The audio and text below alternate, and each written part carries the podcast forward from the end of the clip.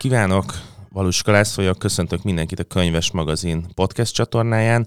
A mai vendégem Pál Sándor Attila, szia! Köszöntelek itt a stúdióban. Szia, köszöntöm én is a hallgatókat. Amikor jöttem befele, akkor gondolkoztam, hogy hogyan kéne felvezetni a beszélgetést, és aztán rájöttem, hogy egy kis túlzással, szófelhővel, hogy hogyan jutunk el a kis gazdapártiságtól, a disznóvágáson át, a képregényekig, vagy Eminemig, és ez egy nagyon gazdag, gazdag kínálat, úgyhogy ez egyben a felvezetőm is volt egy ilyen, ki, kikerültem az igazi felvezetőt, viszont azzal kezdeném, hogy a, mind a kettőnk előtt ott van a köteted, uh-huh. és a tieden van egy kis matrica. Igen. Elmondanád, hogy mi az a matrica, és miért van rajta? Igen, igen, ez a, az van rajta, hogy Parental Advisory Explicit Lyrics, ez uh, ugye egy nagyon jellemző kis uh, ilyen figyelmeztető cucc volt a hát 90-es évek végén, 2000-es évek elején, most már eltűnt a zenei albumokon, főleg az ilyen rap albumokon, de szerintem tudja, hogy a nem tudom, Linkin Park, meg stb. együtteseknek is rajta volt a, a CD-n, ugye ez a szülői figyelmeztetés, hogy felhívja a figyelmet, hogy hát ilyen, nem tudom, magyarul után úgy volt lefordítva, hogy szókimondó szövegek, igen. vagy valami. szókimondó szövegek. Igen, igen, és akkor ez egy gondoltam egy ilyen kis hack, vagy nem tudom, kis akció saját szakállamra, hogy csináltattam pár ilyen matricát, és akkor a dedikálásokon, közönségtalálkozókon, aki kérte, általában mindenki kéri, ragasztok nekik ilyet. A, ez, erre majd vissza fogunk térni, mert szerintem ez fontos. Tehát láttam ezt a Facebookon, ezt a uh-huh. uh, hackedet, és uh, akkor is nagyon tetszett, mert szerintem nagyon illik a kötethez, uh-huh. és egy kicsit sajnálom, hogy a kötetre nem került rá a, kicsit én is. a tervezés során. Ö, először azt vázoljuk föl, légy szíves, hogy ö, honnan érkezel. Tehát honnan mhm. érkezel abból az értelemben, hogy nagyon fontos a mondjuk a népi hagyomány bizonyos értelemben ugye jelent meg Rokonok címmel prózaköteted, jelent meg balladáskönyved, megjelent a Dűvő, igen, ha jól, jól igen, mondom. Így van, így van. Tehát, hogy ott, ott kapirgálsz e körül, a hagyomány körül, hogy ezt egy kicsit bemutatnád nekünk, mert ez a kötet is foglalkozik ezzel egyébként. Uh-huh. Hát egy kicsit akkor messzebbről kell indítanom. Nekem ez a, ez a népi dolog, ez abszolút a néptáncos múltamból fakad, vagy onnan jön, tehát több mint tíz évig néptáncoltam, sajnos már aktívan nem, nem űzöm ezt a dolgot, de nagyon fontos, szerves része volt az életemnek nagyon sokáig, és mivel alapvetően valami alanyi, vagy nem tudom, alanyi alapozottságú költészet, amit csinálok, ezért ami az életemben zajlik, annak általában van valami lenyomata abban is, amit írok.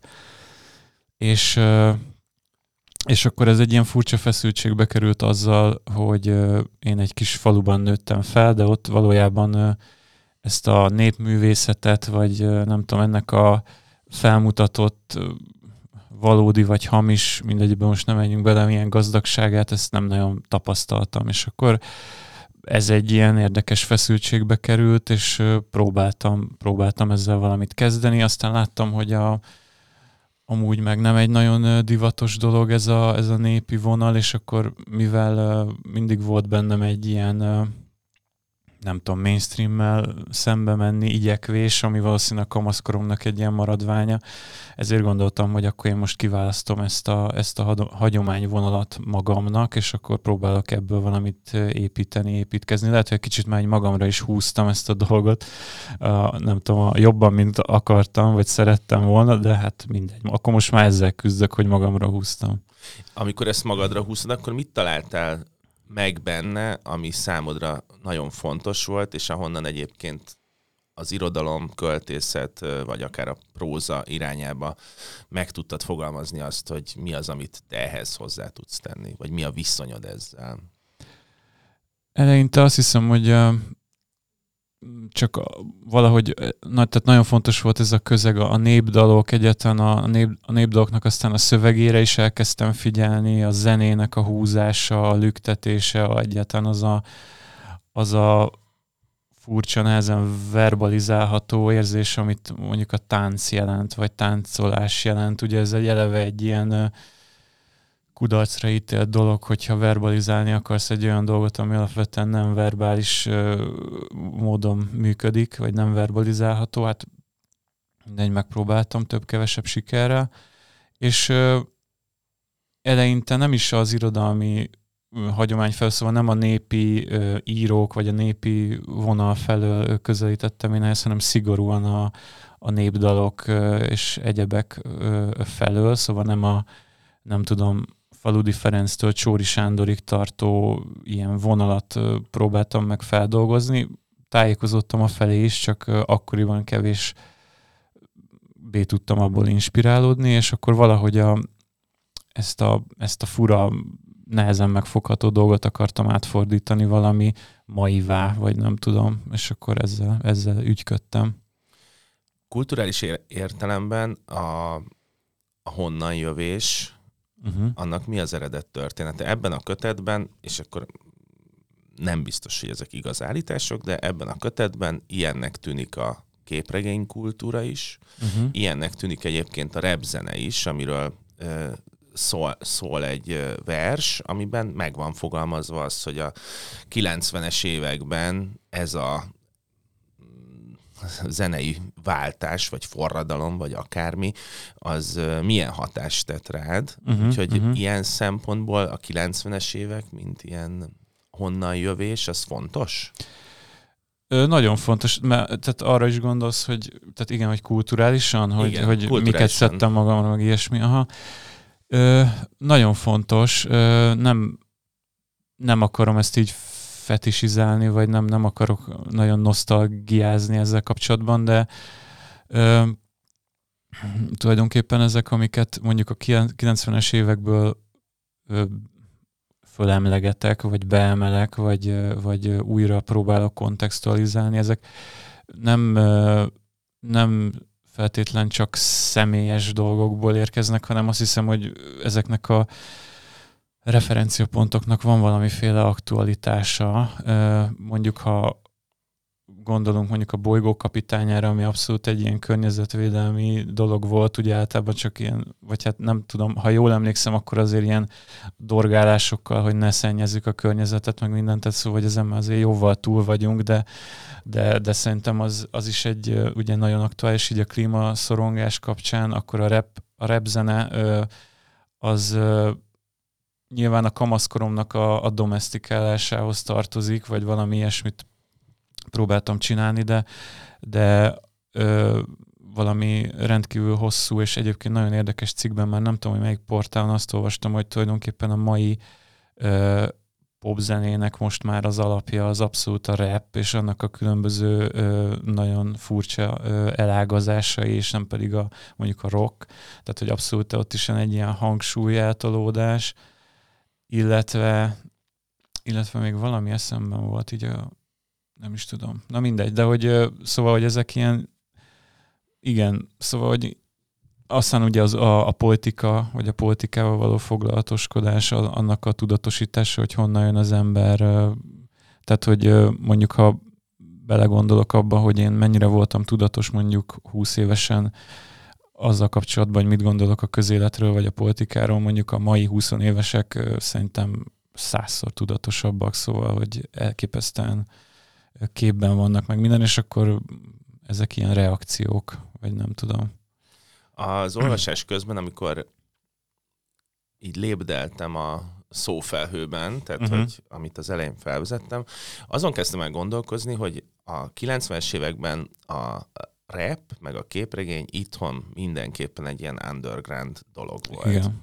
A népi most nevezzük ezt így nagyon általánosan népi hagyománynak, az is kis közösségeknek a dolga, ügye volt, aztán az is az undergroundba szorult, és az is kereste, hogy hogyan kerülhet több emberhez el, és valójában mindegyikkel az történik meg, hogy kis közösségeknek az ügyéből az undergroundon keresztül egy mainstream dolog lesz. Tehát, hogy a, a mai kort például azt lehetetlen elmesélni a rap vagy a képregény kultúra nélkül, miközben mi ezt, ezt azért távolról kezdtük el ismerni, meg megtanulni.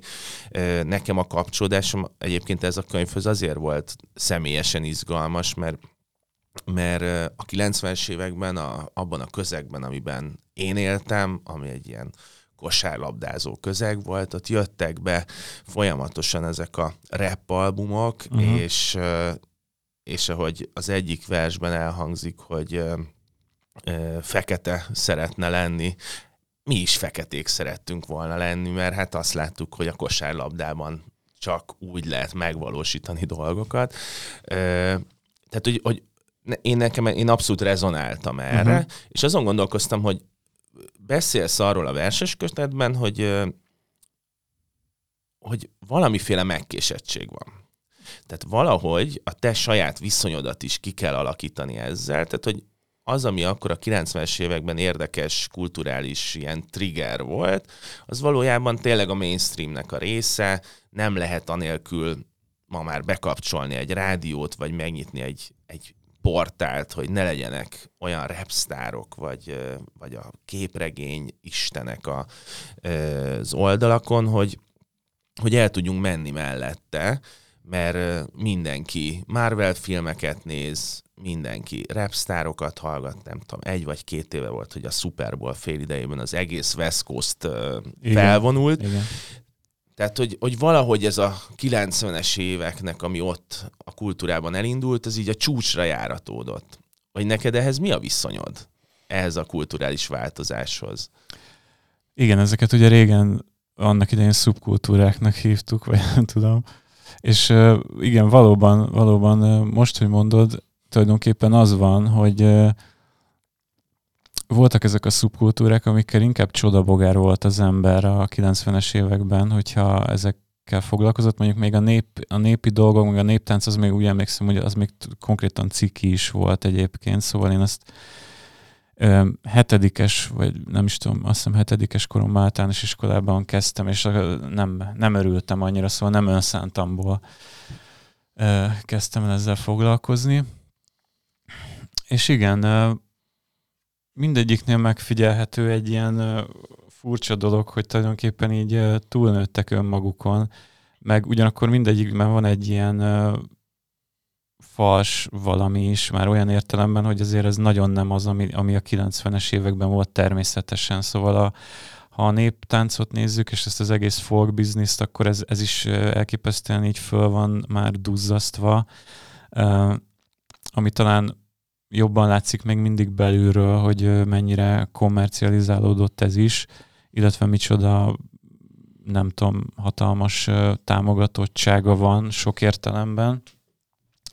A képregényeknél ott is van egy fura distancia, mert azért ez, ez a hihetetlen népszerűség, ez marhára nem a képregénynek a felértékelődése, hanem amit mondtál, hogy a Marvel filmek, szóval, hogy ez a, a hatalmas gépezet így rászabadult, és egy ilyen gyárként termeli ezeket a, ezeket a filmeket, amiket én úgy szeretek, szóval, hogy így el vagyok velük, de, de ami, ahonnan ez az egész ered számomra is, és amivel már hogy komolyabban foglalkozom képregénnyel, ott a képregénnyel foglalkozom, és nem a, uh-huh. nem a nem tudom, ezzel a dollár milliárdos dologgal, ami puszta CGI az egész. Uh, és a, rap, a rapnél is repni, és az a baj, hogy ilyen, nem akarok ilyen boomerkedésbe belemenni, de hogy ilyen uh, rendkívül uh, számomra nagyon, uh, nem tudom, nehezen értelmezhető uh, dolgok vannak, amiket még repnek vagy hip-hopnak nevezünk, vagy ahova, ahova ez fejlődött, szóval, hogy, hogy nem biztos, hogy a, a kúrens dolgokat uh, ugyanolyan uh, lelkesedéssel uh, hallgatom, mint a, mint a, akár a nem tudom, Eminemnek a csúcskorszakának a, a termékeit, vagy akár csak a magyar, a magyar underground. Például ez is egy érdekes dolog, hogy a, a magyar underground rap és hip na az aztán abszolút egy ilyen szubkultúra volt, szóval én az túlzás, hogy talán mindenki ismerte egymást, aki, aki hallgatta, de, de azért a bulik nem, nem, nem voltak olyan széles spektrumúak, hogy, mondjuk látásból legalább ne tudtad volna, hogy kik a, kik a reppes emberek, akik nem tudom, hősöket, hősöket meg ilyesmit hallgatnak. És most pedig hát már a, a, ezek a, az új arcok már nem tudom, ugye Budapest parkot megtöltik, meg nem tudom. Szóval, hogy ez Érdekes, szóval ambivalens, ambivalens a viszonyom, de, de azért remélem, hogy mondjuk a szövegekben azért nem ilyen boomerkedés van, hanem csak tényleg megpróbálok valamit ezzel kezdeni, hogy a, ezek a szubkultúrák, amikkel régen csodabogár voltam, ezek így túlnőttek, és így, így a, a, a múlt szellemei azok így rám találtak, és akkor megpróbálok valahogy szembenézni velük, vagy ilyesmi. Hát biztos, hogy van olyan hallgató, akinek fura, hogy ezek a dolgok így egymás mellett szerepelnek mm. ebben a beszélgetésben, de nekem két ilyen közös pont volt ezek között. Az egyik az, hogy mindegyik valamiféle saját univerzumot épít, saját mitológiát, uh-huh. úgy a úgy a képregény világnak megvannak a hősei, ahogy a rapnek, és egyébként magában a népi hagyományban is nagyon fontos az, hogy mik azok a történetek, vagy elbeszélt embereknek az életei, akik, akiket tovább kell adni, ez az egyik. A másik meg az, hogy valamilyen formában mindegyik azt keresi, hogy hogyan tudja az ént megmutatni. És lehet, hogy ehhez valaki a stricik és kurvákat választja, vagy valaki, nem tudom, repked a levegőben, de, de valahol mindegyiknek számomra az a tétje, hogy elmeséljen valamit a világról, amihez megkeresi a saját eszközeit. Szerintem, így olvasóként a dalos könyvben valahogy te is ezeket az útvonalakat járod be, amiben nagyon fontos az, hogy a saját világodat ezeken az utakon keresztül hogy lehet megérteni. Ez most nem egy kérdés, tehát uh-huh, nem lesz uh-huh. kérdőjel a végén, de erről mit gondolsz egyébként ezekről az útkeresésekről? Tehát, hogy ez puszta játék, nyelvi játék egy verses kötetben, vagy pedig tényleg ö, valamiféle ilyen megértési vágy vezet ezeken keresztül? Nagyon, nagyon egyet tudok ezzel érteni, szóval ö, azt hiszem, hogy ha játék is, akkor, akkor véres játék, vagy nem tudom, hogy, hogy egy, nem tudom, még egy utalást hozzunk. A, zsán, a, zsán, ugye a kumite, a kumite, és nagyon, nagyon jó lett volna úgy verekedni. Uh, ez az, amikor a végén tongpóval, vagy az a kickboxer? Az az, amikor a, ugye megvakítja, ja, igen, és, a, akkor, igen, és akkor legyőzi úgyis, úgyis. Igen, igen az is ikonikus, igen, és az is nagyon, na, lehet, hogy 80-as évek vége, de hogy 90-es évekbe ütött be a tévében, az biztos. Na, szóval, szóval igen, ennek ez egy ilyen felismerés tulajdonképpen a, a részemről, hogy, hogy ezek ebből, szóval hogy ebből tudok dolgozni. Most nem tudom, már majdnem mindenhol el szoktam mondani, szóval már kicsit unom is magam, de hogy nekem nagyon revelatív volt a Milbacher Robertnek a, a cikke a, az élet és irodalomban az eszély a kulturális migránsokról, mert hogy abszolút valahogy így áll rám ez a, ez a megkésettség egy kicsit, vagy ennek az érzése, hogy egy ilyen permanens lemaradásban érzi magát az ember, és akkor, hogyha nem akar teljesen befordulni és megörülni ettől a, ettől a dologtól, vagy bezáródni, akkor szerintem az egy, az egy megoldási stratégia lehet, hogy akkor fölméri azt, hogy akkor miből tud dolgozni, hol van ő ezekben a, ezekben a dolgokban, mit, mit hoz magával, hogyha nem, hogyha mondjuk tíz évesen, vagy nem tíz évesen, de mondjuk gimnáziumban nem a háború és békét olvasta, hanem valamilyen, nem tudom, 500 forintos fantasy regényekkel mulatta az időt, és akkor ott is saját világokat próbált így építgetni a szintén nem teljesen normális haverjaival, és akkor megpróbálja ezeket kiaknázni. Szóval abszolút van, igen, igen van, van benne egy ilyen egy ilyen énkereső dolog, ami, ami nem egyszerű, és hát hogyha ennyire szertágazó, akkor valahogyan ezeket meg kell próbálni össze, összefércelni, ezeket a különféle referenciákat, vagy nem tudom. A népszavában volt ez az interjú talán, amiben erről beszéltél, hogy kulturális migránsnak érzed magad, és, és ezen gondolkoztam, hogy ezt mennyire tartom én olvasóként uh-huh. érvényes válasznak, uh-huh, mert uh-huh. egyfelől ért, értem a Milbacher eszére hivatkozva, hogy mire gondolsz. Ez lehet, hogy csak egy személyes Tök fontos. Én most az dolog, olvasói egyébként. nézőpontból van uh-huh. két vers, de Vojtina irodalom szociológiája és a, az Éret Vojtina dala. Ebben azzal foglalkozol, hogy mi a, az irodalmi tér, közeg viszonya a, a, a költőiséghez. Igen. És én, amikor a kulturális migráns dologról beszéltél, akkor én erre a két versre elég sokat gondoltam, hogy való, valójában én azt érzem, hogy iszonyú nehéz lehet ezeket a dolgokat beemelni a magyar irodalmi hagyományba. Te is egy csomó, tehát most itt Arany Jánosról van szó, de van Petőfinek uh-huh. dedikált vers. Tehát, hogy, hogy az irodalmi hagyományjal foglalkozol, és az iroda, te már az a mm, korosztály vagy, meg hát én is, akiknek ez a, ez a mainstream angol száz kultúra, az akár szubkultúraként, de már valamilyen formában jelen van az életünkben, ami nyilván az irodalmi hagyomány nagy egészében nem nagyon van benne.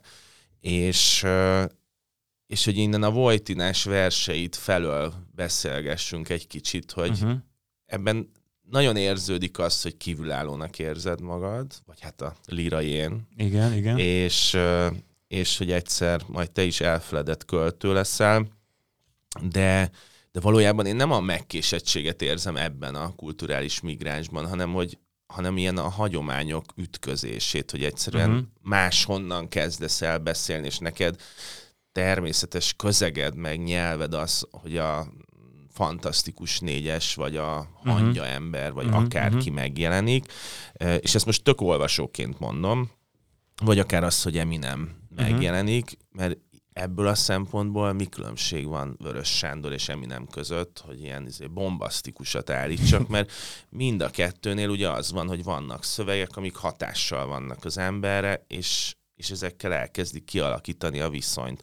Hogy, hogyha tovább gondoljuk így a Vojtina kapcsán ezt, uh-huh. hogy a saját helyzetedet az irodalomban, akkor, mert ezt így eléggé tematizálod, ezt igen, a igen, igen, igen. helyzetet, hogy, hogy mi az, ami, amiben azt érzed, hogy, hogy így el vagy tévedve a közegben, vagy ami miatt azt érzed, hogy nem találod a helyed? Uh-huh. Um, igen, most így gondolkodom rajta, lehet, hogy egyébként ez a, ez a kulturális migránsos dolog, vagy az impostor szindróma, hogy a pszichológia hívja esetleg, igen, ez lehet, hogy inkább az én személyes életemre mondjuk a, nem tudom, a az irodalmi életben mozgó ö, emberre vonatkozik, mint sem a, a beszélőre, aki, aki ezekben a szövegekben ö, megszólal. Ö, egyrészt ez az elfeledettség, vagy az elfeledett költők, elfeledett írókkal való foglalatosság, ez egy, ez egy személyes dolog. Ezt is a, a, a kamaszkori dolgokhoz tudnám egy kicsit kötni, amikor ellentartasz dolgoknak, csak azért sem azt olvasod, csak azért sem azt Erre mondanál példát? Csinálod. A kamaszkorodban, hogy ki volt az, akit olvasnod kellett volna, de te helyette mit olvastál? Hát nézd, nem tudom, olyanra emlékszem, hogy kiküldtek egyszer egy ilyen József Attila óráról, emelt, emelt, hogy hívta? Fakt, fakt, igen, magyar fakton, mert a pad alatt erre is Salvatoriának az Otthon című fantasy regényét olvastam, ami ugye a Driszt Sötét Elf Driszt legendájának az első kötete, tehát mondjuk ne, ilyen volt. De például olyan is volt, hogy nem tudom, a Ottlik mondjuk az iskola határon az nem volt a törzsanyag része, de valahogy felmerült, és akkor azt meg nem tudom, egy hétvége alatt ilyen lázasan, elképesztően beszívott, és akkor azt meg elolvastam. Szóval ilyen nagyon ambivalens dolgok voltak egyébként már akkor is. Na de hogy ne, ne kalandozzunk el annyira. Szóval ez a kívülálló érzés, ez szerintem egy ilyen, ez rég, régről ered, talán még a, ez még az egyetemről, vagy amikor egyáltalán szembesültem azzal, hogy létezik a kortás, kortás irodalom, vannak emberek, akik ezzel foglalkoznak, mert ez nem volt, nem volt evidencia, tehát számomra. Tehát mondjuk van a híres sárvári dolog, a középiskolásoknak a, az irodalmi pályázata. Tehát mondjuk az, az én azt hiszem harmadéves egyetemistaként hallottam egyáltalán először arról, hogy ilyen van. Tehát, hogy valamilyen ilyen elcsúszás van, és akkor aztán aztán persze, hogyha... Bocs, erre szoktál úgy gondolkodni, hogy hozzáférés? Tehát, hogy ho- mihez férünk hozzá? Mert nekem Uh-huh. Ez, a, ez a kérdés merül fel, a, tehát a, most lehet, hogy egy kicsit beleállok ebből, hogy a megkésettség ellenében beszélek, uh-huh, uh-huh. de hogy a kulturális hozzáférés az iszonyú fontos dolog. Igen, igen, Tehát, hogy én igen. például az irodalomban tök későn kezdtem el uh-huh. azokat olvasni, akik egyébként később rám nagy hatással voltak, és én is végigmentem egy csomó olyan úton, meg olyan könyveket olvastam, amiben valójában én az olvasást szerettem uh-huh, meg, uh-huh. és utána tanultam meg, hogy hogyan is kell vagy mit is lehet Igen, olvasni. igen. Azt hiszem, hogy hasonlóképpen vagyok. Hasonlóképpen vagyok én is, igen. Ö, és most, hogyha mondjuk megvizsgáljuk most a pozíciómat, akkor most, ha csak a, a száraz tényeket nézzük, tehát nem tudom, ugye a magvetőnél jelent meg ez a verses kötet, a forrás folyiratnak vagyok a szerkesztője, stb. stb. Szóval, szóval nincs, látszólag ugye nincs semmi, tehát hogy a, a, mondhatni a közepén vagyok az egésznek, de mégis valamit így, valamit, valamit hurcolok magammal, és, és hasonlóan vagyok ezzel is, hogy az irodalmi hagyománynak a, a, a spektrumát, azt mondjuk a, a, most, nem tudom, mostanra kezdek el odáig eljutni, hogy úgy kezdem belátni, vagy ha belátható persze, vagy, vagy, vagy úgy, úgy szeretek erre gondolni, mint egy ilyen mint egy ilyen stratégiai játékra, nem tudom, akkor még dobálozzunk ezzel, mondjuk a Warcraft, tudod, és akkor, hogy, hogy ott se szerettem soha úgy játszani, amikor olyanokkal kellett játszani, akik ugye rásoltak, úgymond, ami ugye azt jelenti, hogy, hogy gyorsan, gyorsan építkeztek, legyártottak egy ilyen valamilyen hadsereget, és akkor már azonnal jöttek rád. Én mindig azt szerettem, hogyha mondjuk a barátaimmal is játszottunk, hogy szépen mindenki akkor építkezzen, tegyen össze valami valami olyan sereget, mutassa, mutassa fel, hogy milyen van, mi, mivel rendelkezik, és akkor aztán megbeszélés szerint akkor aztán gyakjuk egymást. Szóval, hogy valami, valami ilyesmi, e, e, ehhez tudom ezt az egészet hasonlítani, hogy, hogy összeszedem a kis dolgaimat, fegyverzetemet, a, az egységeimet, meg minden, és akkor aztán megmutatom, hogy mi, mi, mi van, de nem, nem szeretek idő előtt így, így lő, lődözni aztán. Az Arszpoetika című versednél van nyitva a kötet uh-huh.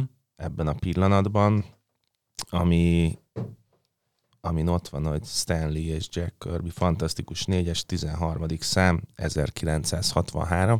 Azt mondhatjuk azt, hogy a magyar irodalomban rendhagyó uh, arszpoetika uh, született meg, hogy uh, erről elmesélnéd, hogy hogy jutottál el az utolsó mondatig, ami az, hogy száműzött vagyok és szabad? Igen, hát ez ugye egy furcsa figurához kötődik ez az egész vers a, a Marvel univerzumban, ugye ez a szemlélő, ami egy ilyen nagyon nagy hatalmú uh, kozmikus uh, lény, aki hát több is van, azt hiszem, de hogy a Földnek a szemlélője, vagy a mi univerzumunknak a szemlélője, az egy ilyen nagy kopasz lény, és akkor ő neki az a feladata, hogy mindent jegyezzen, ami történik az univerzumban, de nem avatkozhat be.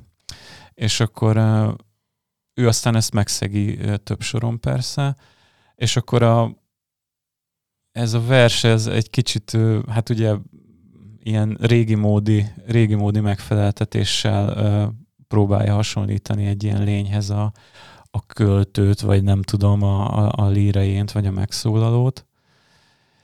És ez a, hát ez a száműzött vagyok és szabad, lehet, hogy a, lehet, hogy a, a száműzöttség az ebben az értelemben egy kicsit, kicsit túlzás, de azt hiszem, hogy a, a versszövegben abszolút így, nem tudom, helye van.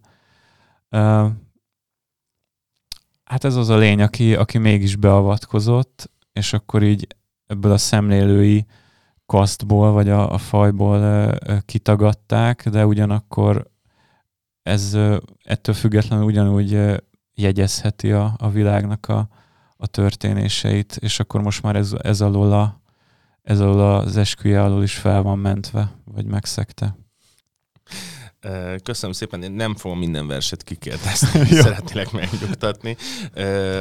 Ami, amire szeretnék áttérni, az a, az utolsó disznóvágás. Aha. Csak hogy egy Jó. éles, éles Jó, rendben. kanyar legyen, ami alatt az szerepel, hogy sűrű leírás, ez egy sokoldalas, hosszú, nagyon hosszú igen. vers, és és nekem egyébként a, ebben a versben az volt az érdekes, hogy találkozik benne a bizonyos az én olvasói nézőpontomból találkozik benne nekem is a gyerekkorom, amikor disznóvágásra jártunk. Egyébként nagyon vicces, mert én az utóbbi két évben folyamatos harcot vívok a rokonságban és a baráti körben, hogy menjünk már el egy disznóvágásra, és egy ilyen iszonyú vók ö, vita szokott kialakulni, hogy már pedig nem megyünk, mert izé, de mondom, hát mennyi, mennyi kolbász lenne, meg hús, és egyébként már az öcsémnél eljutottam addig, hogy tudtam azzal érvelni, hogy egyébként jobban jövünk ki hosszú ja, távon, hogyha felelősen mélyhűtjük meg, füstöljük ezeket a termékeket. De, de hogy ez egy nagyon fontos és sűrű kép arról, ami, ami valahogy egy másik korszakot ír le nekem. Uh-huh. Egyfelől, hogy itt még nem arról szól a világ, hogy hogy gondolkodik a disznó, uh-huh. e, hanem a természetes rend része az, hogy levágjuk. E, megjelenik benne a számomra talán legfontosabb módon a család, uh-huh. tehát hogy egy disznóvágás körül ott vannak a konfliktusok, a szerepek, hogy hogy az apa milyen szerepet vesz föl, és ő ezzel a szereppel hogyan vív meg. Nekem szintén megvan a gyerekkoromból, amikor apámat kirángatták hajnalban, hogy akkor jó napot kívánok, akkor le kell ölni a disznót, az nem, nem hal meg magától. És, és láttam azt, hogy ő ott, ott tényleg megrecsent. Egy, egyfő nem sikerült technikailag elsajátítani azt, hogy ezt rögtön meg lehet tenni, tehát a böllérnek be kellett segítenie, és azt láttam ott egész, tehát ott aznap ez nagyon meghatározta azt, hogy ebből a szerepből, ahol tényleg ott az ősi ö, történetek előjönnek, hogy az apának ö, biztosítania kell az élelmet. Ö, te honnan érkezel meg az utolsó disznóvágás című versethez? Ö, Hát egyébként, hogyha visszagondolok, vagy visszagondolsz te is, akkor ezek szerint azért ez egy borzadá egyébként, egy ilyen disznóvágás, majd legalábbis gyerekszemmel. Persze. Szóval, hogy az én, én arra emlékszem, hogy általában a hajnali disznóülésekkel, mondjuk amikor még rendszeres volt, ott, ott még nem is kellett jelen lennem, vagy csak ritkán gyerekként, de hát, de hát ez, ez egy ilyen elképesztően ilyen traumatikus izé egyébként, szóval, hogy hideg téli hajnalon ugye fölkelni, akkor ott ugye isznak, akkor visít az a szerencsétlen, ugye aztán jött, amikor már nem a, nem a megszúrása volt, akkor jöttek ezek a humánusnak gondolt dolgok, hogy akkor elektromosan lesokkolni, meg nem tudom, fejbe lőni, meg nem, mindegy, szóval ne is ne részletezzük, mert annyira nem, nem jó, nem jó élmény, de hogy hát az egy ilyen cirkusz, nem? Tehát, hogy az így egy ilyen traumatikus cirkusz gyerekként, szóval, hogy ott mindenki sürök forog, akkor tálak ide-oda, ugye amikor még nincs nagyon dolgod, és nem nagyon tudsz segíteni, mondjuk amikor gyerek vagy, akkor, akkor ez tényleg csak egy ilyen ott szétkapják, akkor az milyen érdekes, akkor utána hír, egyszer csak lesz finom izé, kaja, friss sült hús, meg aztán tölteni, ugye, ugye ez is egy ilyen sztereotipikus gyerekélmény, aki, akinek rész, aki részt vetett benne, hogy nem tudom, hajthatja a hurka töltőt, meg nem tudom, ugye minden ilyen zsíros, meg csillog, meg nagyon-nagyon furcsa dolog, és akkor aztán ez az utolsó disznóvágás, ugye ez már egy kicsit ez már egy ilyen eltávolítottabb, vagy egy ilyen ambivalensebb dolog talán, ami ebben megjelenik. Egyrészt, mert hogy ugye az utolsó, itt azért olyan nyomok vannak, hogy itt már nem isznak, ez az egész már, már egy kicsit olyan tényleg az utolsó, szóval, hogy még, még megcsinálják, de, de még azért ott vannak a rutinok, végig lehet követni, hogy, hogy mi zajlik és és hát mondjuk a, aki ennek a versnek a, az elbeszélője, az ugye menthetetlenül bevonódik aztán egy ponton, és akkor ebben részt vesz, de azért nem, nem hallgatja el a, a problémáit sem ezzel kapcsolatban, azt hiszem. Én, én egyébként ebben a versben azt találtam meg, ami szerintem legalábbis nekem nagyon izgalmas, hogy vannak olyan közös történeteink, amiket nem közösen élünk át, de mindenki átéli. Uh-huh. A disznóvágás nekem egy ilyen akárhány emberrel beszéltem róla, és ezt engem tényleg foglalkoztat ez a téma, mert traumatikus, sokkoló, vér van, meghalott valaki. Igen.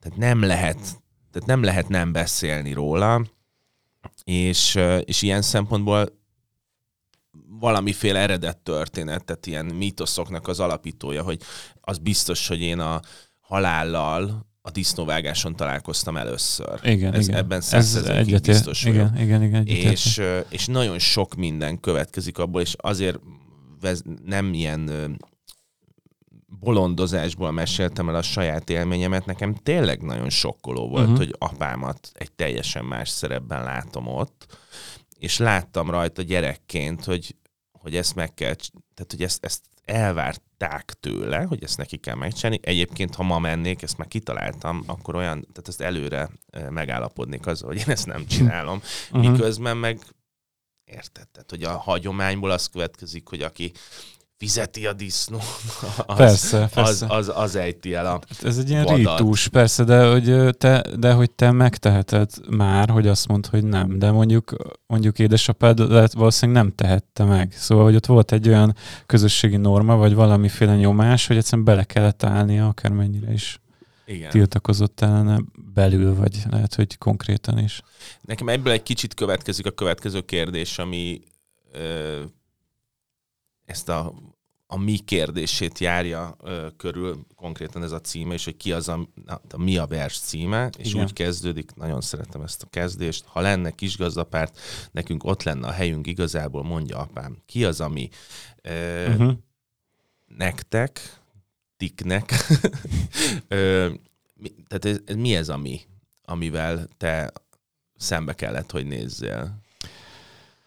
Mert az látszik ebből, amit az előbb említettél, tehát hogy a politika, Igen. az még itt nem jelenik meg. És mondjuk nekem erről a versről eszembe jutott a Vida Kamillának, van egy a uh-huh. kötetén, a, gyorsan akartam mondani a a kötet címét, de az majd a konstruktív, konstruktív bizalmatlanság indítvány, indítvány, és abban van egy vers, amiben ülnek egy asztalnál és politizálni kezdenek, és abban ő egy másik generáció, és ott természetes már az, hogy parlamenti közvetítést néznek, beszélnek erről az asztalnál, elmennek ilyen politikai eseményre, és ebből meg az derül ki, hogy ez, ez még nem uh-huh. természetes, hanem ebben van mit megérteni.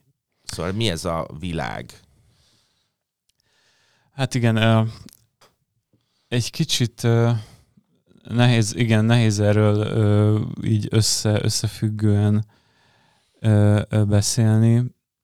Az van, hogy ö, én tulajdonképpen ilyen mondjuk politikailag, vagy, vagy a világnézetileg ö, ilyen nagyon változatos, nem tudom, felmenőim vannak, vagy nem tudom, nem is tudom, hogy hogy mondjam, szóval, hogy volt a, a családban, volt, aki, hogy kuláknak bélyegezték az 50-es években, aztán volt, aki viszont aktívan részt vett mondjuk a szövetkezetesítésben, stb. stb. Szóval egy ilyen, egy ilyen nagyon jóféle, ilyen tipikusan 20. századi és tipikusan magyar dolgok, vagy ebből tevődik össze az én, én ilyen politikai hagyományom, hagyományom, vagy nem tudom, amit családilag hozok, ami, amivel foglalkoztak a felmenők. Bocs, mikor szembesültél azzal, hogy van ilyen politikai hagyományod, ami, amire reflektálnod szükséges valamikor?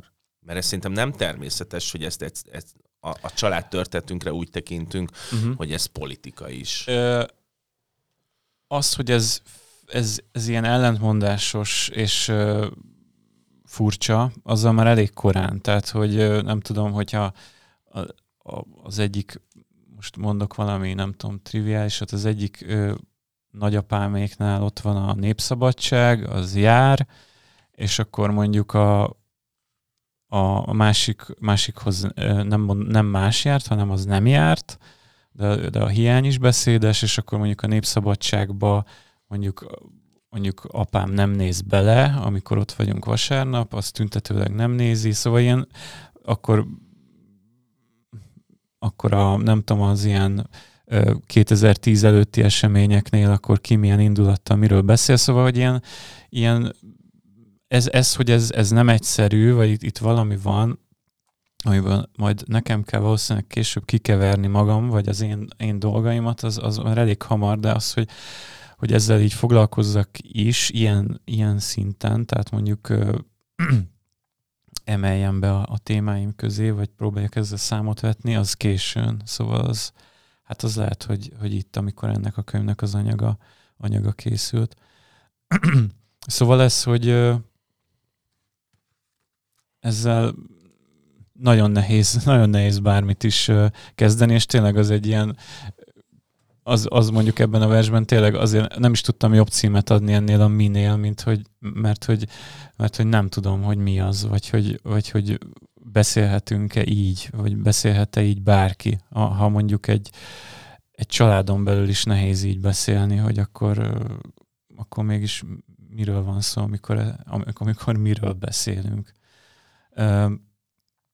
Na mindegy, szóval, szóval ez egy ilyen nagyon problematikus dolog, amivel próbálok számot vetni. A, van egy, hát ezt nem tudom, hogy mennyire szándékos, de ezt megkérdezem. Jó. Van egy olyan vers címet, hogy AI, igen. Mesterséges intelligencia, és van ez a címed, ami mi, de MI-ként Aha. is olvasható. Aha.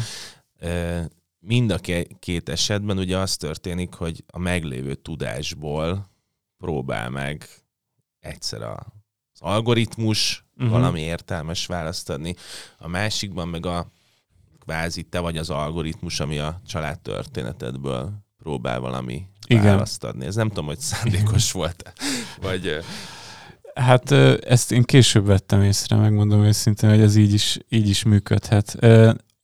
Nem tudatosnak feltétlen nem mondanám.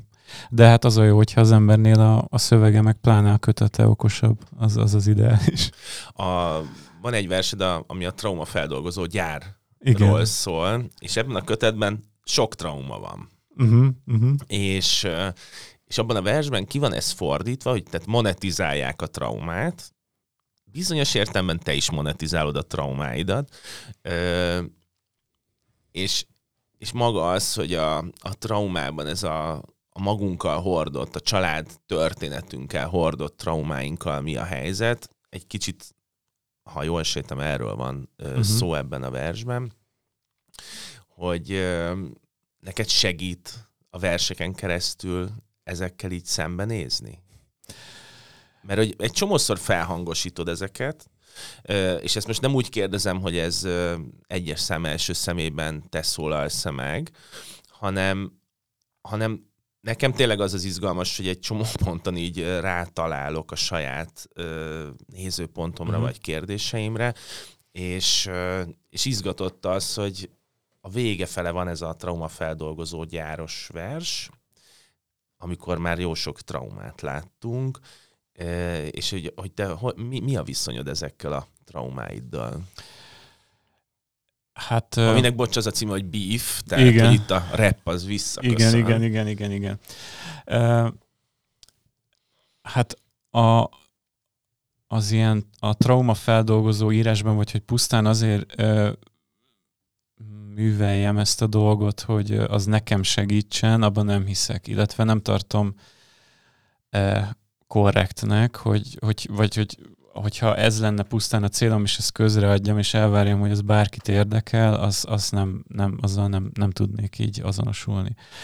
Ö, szóval ö, itt mindenképpen ö, arról van szó, hogy, ö, hogy megpróbálom ezeket a nagyon, nagyon egyéninek tűnő dolgokat valamilyen módon úgy a, átformálni, vagy formát találni az erről való beszédnek, hogy az, az mindenképpen mint szöveg működőképes legyen. Most ez ilyen nagyon általánosan hangzik, de mindenképpen ellene akarok menni annak, hogy pusztán azért csinálnám ezt, hogy én a saját kis dolgaimmal megküzdjek.